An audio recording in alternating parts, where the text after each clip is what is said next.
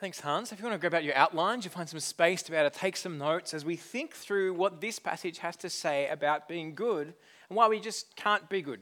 Why don't we ask God to help us as we think through that uh, this morning? Let's pray. Lord God, you know where our hearts are at. You know each and every one of us and what this last week has been like. And you also know what matters most. And you see the world rightly, for you made the world and are in control of it. So as we come to your word now, as we've just heard it read, help us to understand your word and to see ourselves through your eyes. By your Spirit, we ask you to shape us and mold us and help us to understand what really matters and how we might respond. Pray this in Jesus' name. Amen. Well, if you had to pick a motto for our age, a kind of a few words to put up that kind of describe what we ought to be like as people, I want to put it to you that our motto for New Zealand at the moment might be, be kind. You see those words everywhere. I saw them on the motorway the other day. I, I didn't take this photo, so don't worry. Uh, I found it on the internet. Uh, but they're telling all motorway drivers to be kind. We obviously need to hear that. Um, in a COVID-covered world, the greatest good, the greatest virtue seems to be kindness. It seems to be how we evaluate what we've done in life and who we are and what we'll do next. How can I be kind? How can I be good? But it's, it's nothing new. For millennia, people across the globe have focused their lives on doing exactly this. Random acts of kindness. They're important, aren't they? You know, paying it forward. Uh, they even crowned March the fifteenth Good Deeds Day. Did you know that? Good Deeds Day is March the fifteenth, which is kind of ironic. Because if we just make one day Good Deeds Day, it means I don't have to be good all the other ones. I can just do it that day, and then we're like free from being good, so it kind of goes against helping people to do good things. I'm not quite sure what the thinking there is. But secularism, socialism, religion, just simple common sense, all point us to the fact that doing good is kind of good. People kind of have this built into us. But what I want to put to you today is that to focus on doing good is actually the worst thing you can do. Focus on doing good is the worst thing you can do. So the whole idea of being good and being kind is fraudulent. It promises peace and happiness and a world that will be amazing, but it cannot and will not deliver. I mean, just look at the history of the world. Look at what we have done as humanity. The world is filled full of problems, of things that aren't good, of people that have not acted in kind ways. If the solution was just be kind, do more good, do you think it would have taken the last one, two, three, five thousand years? Uh, for us to be able to work it out, you think we'd be able to crack it by now, right? Oh, it was just being good. If only I'd known. Then we could have just done it. Ah, finally, someone's told me. No, the solution to the problem of the world can't be, we just all need to be kind. We just all need to do good because it hasn't been working. We've all been trying to do it, but the problem's still here. And I know we fail because I know I fail. Uh, just this week, I thought I'd, I'd show my love to Sarah uh, with some acts of service. I don't know if you've looked at the Love Languages book that talks about different ways we like to be loved. Uh, I think it's a, it's a helpful book. It's got some helpful things that helped Sarah and I after our first year of marriage work out why we weren't feeling, feeling love from one, one another. I was loving in the ways I wanted to be loved and she was loving in the ways she wanted to be loved. So Sarah was loving me by cleaning the kitchen. I'm like, I don't care about a clean kitchen. You know, I'm words of affirmation and, and physical touch. Just give me a kiss and tell me you love me and the world is a great place. But Sarah, she's she's acts of service, which means I've actually got to do stuff. Oh. So now after almost twenty years of marriage, I'm like, oh no, Sarah was away camping with some friends uh, for a couple of nights. She was coming back and I'm like, what I'll do is I'll declutter our house. We've been talking about it for like nine years. So I thought on my day off, I'll just go through the house. And I thought, I know Sarah doesn't like surprises, so I'll call her and tell her I'm doing it, at which point she told me how to do it. I'm like, no, no, you don't get to tell me how. I'm serving you in this way. And uh, and so then I went through it and just got angrier and angrier and angrier as the day went on. There's just so much junk, especially if you have kids.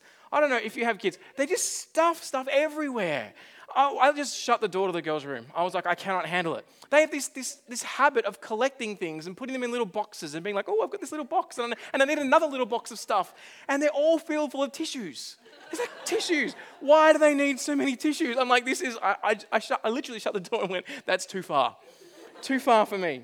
But anyway, I, Sarah came home from being away, and I was like, this is going to be great. She's going to feel really loved. She walked in the door. First thing she did, she'd been camping, right? She's pretty tired. It's about ten o'clock at night for coming home. She walks in the door and just dumps all her stuff on the table. And I'm like, don't put it there. I've cleaned the house. At which point, Sarah's like, I'm just tired, all right? And I'm like snapping at her, biting her head off, because like, I want to be kind and loving to her. So I can't be good. I, I could try to be kind, and I was trying to be kind, but in my trying to be kind to Sarah, I bit her head off, and she's laying grumpy, and we're having discussions, if you know what I mean. And um,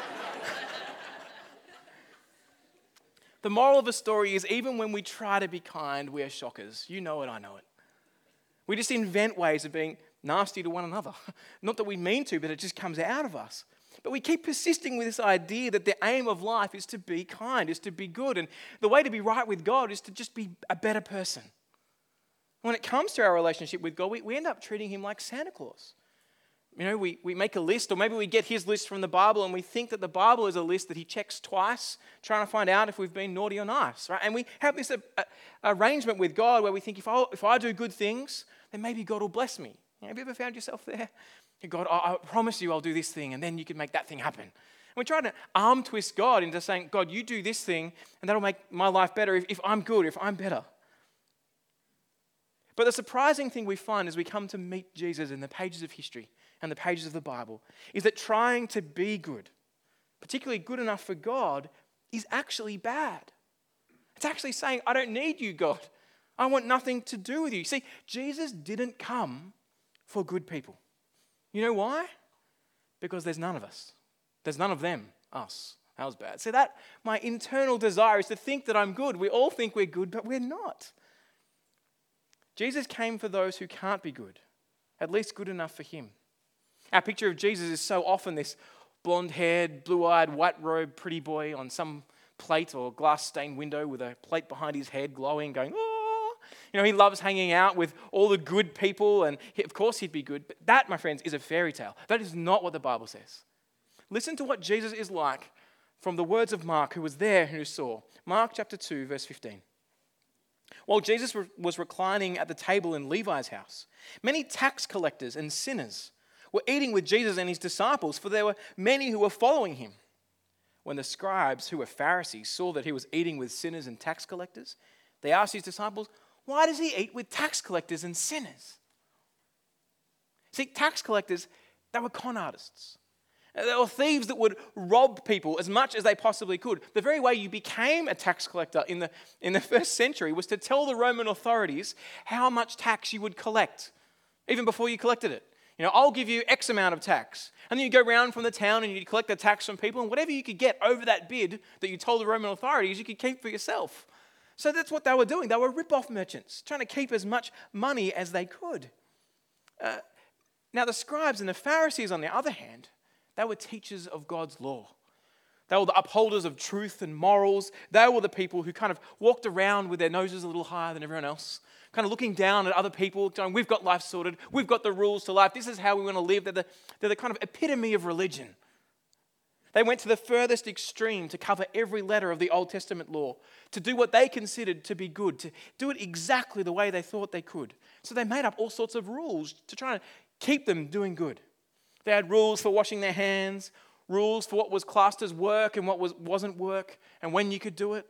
They had rules you couldn't even spit on a Saturday, which was the Sabbath day, because that would turn over dirt in the ground, and that was work. Whoa, no work for us today. No spitting on Saturday, everyone. They're what you call religious with a capital R. They were religious do-gooders. Now, tax collectors and sinners, they were socially seen in the same basket as we would see prostitutes today. But here, Jesus was hanging out with, Jesus was rubbing shoulders with, Jesus was eating with the socially reprehensible. So can you imagine what's going through these Pharisees' heads, these keepers of good, the keepers of God's people, when they, when they see Jesus and his followers eating with his tax collector Levi and his morally questionable friends? It doesn't fit our mold of doing good or of, of being around good people. Now, there's a sense where we today go, maybe this is what being kind means, hanging around with, with people that aren't as good as us. uh, you know, it, it might be to eat with someone and to associate with them. But Eating in the first century like this, kind of reclining at the table and inviting someone into your house, is not like just having a, a kind of a, a token meal on the side where you might share a McDonald's burger with, with someone who's kind of not as well seen in the social circles. No, eating a meal with someone's like inviting them on holidays with you. It's like saying, yeah, we're together in this. You know, we're going on holidays together, we're hanging out together. It's that sort of thing. It's saying us and them, we're, we're in this together. Jesus assembles his team of leaders, not from those with moral high ground, or even those on the up and up that are getting better and, and more and more good and more and more kind, but he assembles them from tax collectors and sinners. Levi would also be known as Matthew, who would write the first book of the New Testament. He's a tax collector. Why? Why would Jesus do that if he is good, if he is God as he claims? Why would he show such compassion? Why would he hang out with these people? A few years ago, I heard a story about a little girl named Lisa. Uh, she'd been suffering from a fairly serious disease, and her only chance of recovery was a blood transfusion uh, from her five-year-old brother. Uh, her brother had actually had the same disease earlier and had recovered miraculously. And so in his blood, he had the antibodies, and the fact that uh, he was her brother meant that she could get a blood transfusion, and hopefully that would fix this issue that she had. And so the family, they chatted with, with their son, five years old. The doctor explained the situation in kind of simple terms for him and asked if he'd been willing to donate his blood to his sister. And the boy hesitated for a moment, took a deep breath and says, I'll do it if it will save Lisa. And so the transfusion progressed, and he was there on the bed, and he smiled as he looked at his sister, and his sister smiled looking back uh, at him. And as the transfusion came to the end, the little boy's smile faded. He began to look quite concerned in bed, and then he plucked up the courage and asked the doctor this question: will I die right away, or will it take some time? So he thought that giving his blood meant that he would die. And he was willing to die and give his life for his sister because he loved her and cared for her. He was willing to do it. As Jesus steps into the world, he doesn't come to a world that doesn't need him. He comes to a world that's on a life support system of people that aren't good, of people that have turned their backs on God, and he willingly says, I will give my life for yours. I will lay down my life so that you can have the perfect life I'm offering, that you can be forgiven. He comes not because we're all okay going, oh, thanks, Jesus, don't really need too much. We're good, I've got it all right, I'm pretty kind, no worries.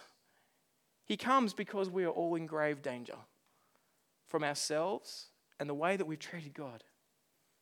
Jesus says in chapter two, verse seventeen, it's not those who are well who need a doctor, but those who are sick. I didn't come to call the righteous, but sinners.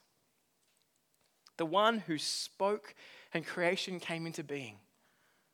The one who heals the sick and gives sight to the blind, the one who claims to have the highest authority the world has ever seen, chooses to extend his love, not to his own family like that little boy did out of his heart, but to his enemies, to people that are not good, to people, to people that have rejected him, have turned their backs on him, that to God are repulsive because, well, let's be honest, we so often push God aside and try and run our lives our own way, don't we? Jesus is living out what so many of us don't yet recognize. We are all sick. We are all morally questionable when it comes to God and our relationship with him. The social horror of, of God, the creator of all, the one who is perfect, who spoke and creation came into being, associating with us, associating with sinners and tax collectors, is an illustration of what Jesus does for all humanity. So his death, it wasn't a surprise to him. It wasn't like he, he came to earth and was like, whoa, this is not going well. And then the cross happened and he's like, didn't expect that. In, in Mark chapter ten, Jesus would say he came to give his life as a ransom for many. He came knowing that he needed to give his life. The surprise isn't that Jesus died. The surprise for us is that none of us are good. None of us are good enough for God. All of us are morally reprehensible before him.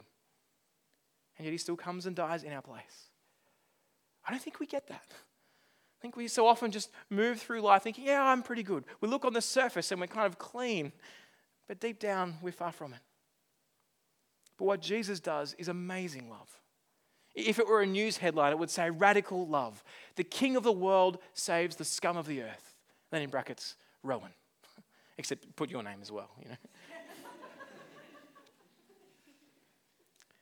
Now what that shows us is, as you look to Jesus, nothing is too much for him. There are often two lies that we, we, we kind of think about with regard to how good we are. One is that, look, I'm too far gone for God. A few weeks ago, I shared a story of a friend of mine who wouldn't come to Sarah and my wedding because she was afraid that the church would fall down on her uh, when she came to the wedding because she'd been such a bad person. She was like, I'm too far gone. My past is too dark. Uh, m- my life is too broken. God can't want me. I'm not good enough for God. Well, actually, there's something that's right about that. We aren't good enough for God, but no one is too far gone. Jesus takes tax collectors and these, these morally and socially wrong people, and you see them come to him and trust him. And he walks alongside them, and they are the ones that are changed and spread this hope of life that lasts forever across the whole world. No one is too far gone for Jesus. Just look at this scene. They're so socially repulsive, yet he calls them to follow him. He allows Matthew to write one of the, the main um, articles on, the main accounts of his life. No one is too far gone for God. Do not believe the lie. But the other lie that's on view is the lie that the Pharisees put forward. It's that acceptance from God requires you to be good. See, it's the same lie, but it's it's pointed at someone else. And if I'm honest, it's the one I'm most tempted to buy. Two things happens when we believe that lie. Firstly, we start looking down on others and thinking, oh, they're not the type of person that would be good enough for God. They're not the type of person that would be a Christian. They're living a very different life. And as we say that, we kind of under our breath, never out loud, go, but I am. You know, I, I'm I'm good enough. I mean, God, God's, I mean, God's lucky to have me on his team. Look at the way I do so many good things. Yeah. But we do, don't we? We miss the fact that we are just as ugly as the person we are looking down at, if not more. They recognize where they're at, perhaps, but we think we're better. We're in just as much need of forgiveness as everyone else in this world. We do it socially. We do it with people who think that who are following other religions or even other brands of Christianity. I'm not like them. I've got the Bible right. I'm not like them. I don't follow that kind of weird view. I'm not in that type of cult. Deep down, we find ourselves thinking that we're just a bit better than others. And we think that makes us a little bit better with God, but it doesn't. You know, we do the right thing as we preach through the Bible. I am a good person. I come to church every Sunday. I even give money to missionaries that go to Japan. Do you know the needs in Japan are huge? I'm so great. Friends, we need to look to the radical love of Jesus. He extends it to the ugliest of the ugly. He extends it to you and me. To us who consistently want to live life our way, who might not do it verbally, but we push God aside and think, I don't need God in my life really. No offense to God. I'm just going to live my life my way. But if he's God and he's in control of the world, then we must treat him as God. It's like saying to your mum, no offense, mum, just don't want you in my life. Not nothing against you. Just want to live my life without you. But she's your mum. He's your God. He made you and sustained you, and he loves you. But what's so amazing about Jesus is that he steps into the world to show us his love, to die in our place and face the penalty that we deserve so we could be forgiven, not because we're good, but because he is. And when you recognize that Jesus is offering you his perfect life, he died in your place, he faced the, faced the penalty that you deserve, then that requires a radical response. Not in order to earn his love, but in order to understand what he's done for us, in order to live in light of this great thing that he's done. It's a call to a radical new life, a radical new life. So these Pharisees, right, they were religious nutters. They really were. Uh, I'm trying not to look down my nose at them. Probably am a little bit. That's my own sinfulness there too.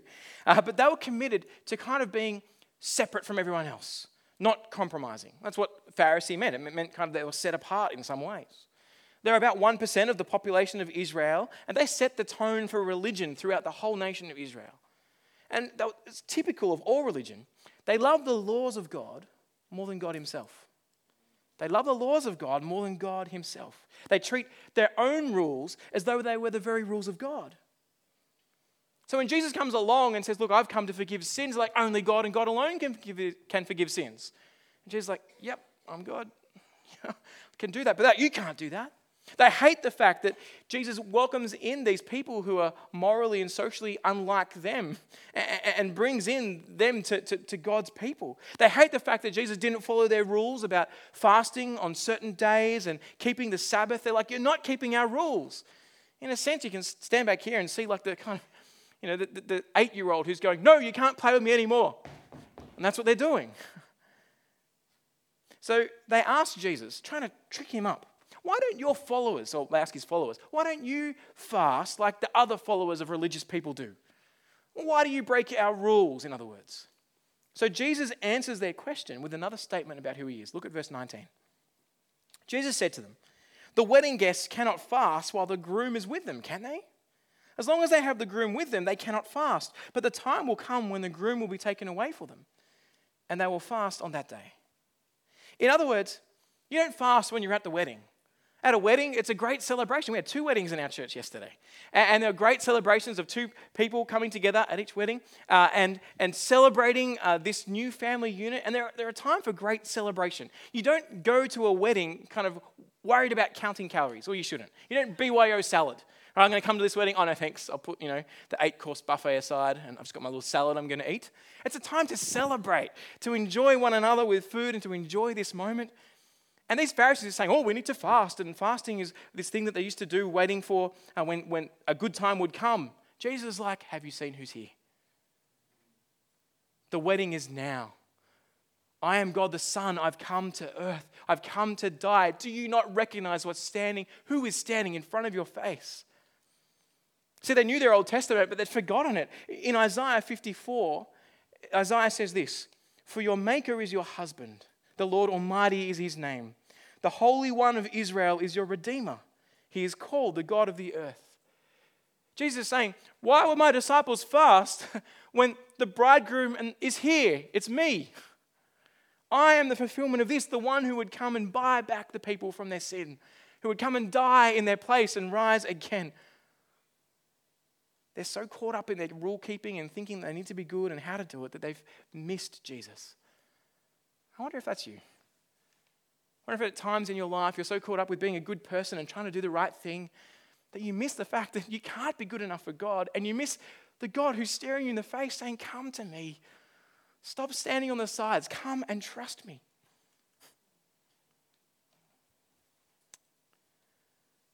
Well, there's a whole heap of things that Jesus then points out with his new wine and wineskins, saying you can't just change things. You've got to have a whole new thing that happens. Uh, these Pharisees, he uses these illustrations to point out that these Pharisees were making up rules left, right, and center. They were extending their rules to their traditions and, and, and making religion in a capital R. But they missed the heart. This fasting was there to remind people of their dependence of God, but these guys had turned it into a legalistic ritual. These Pharisees, like all religious people, love the laws of God more than God himself. So all these laws, they were like the old clothes and the old wineskin. Right? You can't tie, um, sew a, a new patch of clothing to an old cl- bit of clothes because it will, will shrink and then break. You can't put new wine in old wineskins. It will break them. Jesus is saying you had this way of acting before that God had said this is what to do. You'd taken it to the nth extreme and missed him. Now I've come. God in the flesh is here. And you're going, oh, we just want to do the old thing again. We just want to go back to keeping our rules because it was easy and we're kind of seen as the social head and, and the moral head of society. When you get who Jesus is and you get what he's offering, the new and amazing forgiveness, Jesus' death in your place, life that lasts forever. And we see that the whole Old Testament is pointing forward to who he is and what he's about to do. You can't just bolt Jesus on to your old way of thinking. You can't fit him into your family traditions and say, yeah, I'm going to have a bit of Christianity with my normal bit of life. I'm just going to do life normally, then add on Jesus as a bit of a boost or a bit of an extra. What we see here is if you get who he is, he is God the Son. He has died for you. You can't be good enough for him. It's impossible, but he's been good enough for you. Then it changes how you respond. These Pharisees just wanted to fit Jesus in with their rather large set of rules and regulations. And my hunch is that's what we often want to do too. We want to see Jesus as a good teacher, a moral example, maybe even God the Son. I like what he offers, life forever. the idea of hope and security, of being connected to something bigger than just me here and now. And we treat Jesus like an accessory to our life. Like that little rabbit's foot. Have you ever seen people that kind of have a rabbit's foot off their car mirror? No? Anyone? Okay. Uh, it's a particularly Maltese thing to do. Um, my old boss was Maltese, and people would hang rabbit's foots off the mirror of their car. It's like a good luck charm. Or people wear kind of bracelets and think, oh, if I wear this bracelet or a guardian angel necklace, it'll, you know, they'll be looking after me and it'll be helpful. And we, we take Jesus and add him on as an insurance policy to think, oh, it'll make my life better, and I just keep moving on the way I was previously, trying to be a good person. But if you recognize who Jesus is, we can't add him on. We need to recognize we've got nothing, and say that he is the king over all. His way is the right way. And so we trust that he's died in our place and he's risen again, and we serve him as our king. Trying to do enough, to say enough, to serve enough, to arm twist God into helping us will, will never achieve forgiveness. You can't be good. The idea to be kind, the idea to be a better person, you won't get there. You won't be perfect. So don't believe the lie. Trust that Jesus is king. Let's pray. God, we thank you so much that you've shown your love for us in Jesus. We recognize that we aren't perfect, that we aren't good. And that so often we try and make ourselves acceptable to you by being good people. We're sorry for the times that we've done that. Help us to recognize that our only hope is trusting in Jesus, who died in our place and who rose again. Help us not to be like these Pharisees who, who want to keep the rules and just add Jesus in. But help us to come to him as the perfectly good one. Help us to see the radical call that it is then to recognize who he is and therefore live for him, not in order to be saved, but because we have been saved. We ask Jesus will be front and center for our lives in every way. And if he isn't, that today you'd show us and you'd bring us to trust him. Pray this in Jesus' name. Amen. You've been listening to a sermon recording from Auckland E V. We hope you found it helpful. And if you'd like to find out more about Jesus or about church, we'd love to get in touch. So check out our website at auckland e v dot co dot n z for more details. Thanks for listening.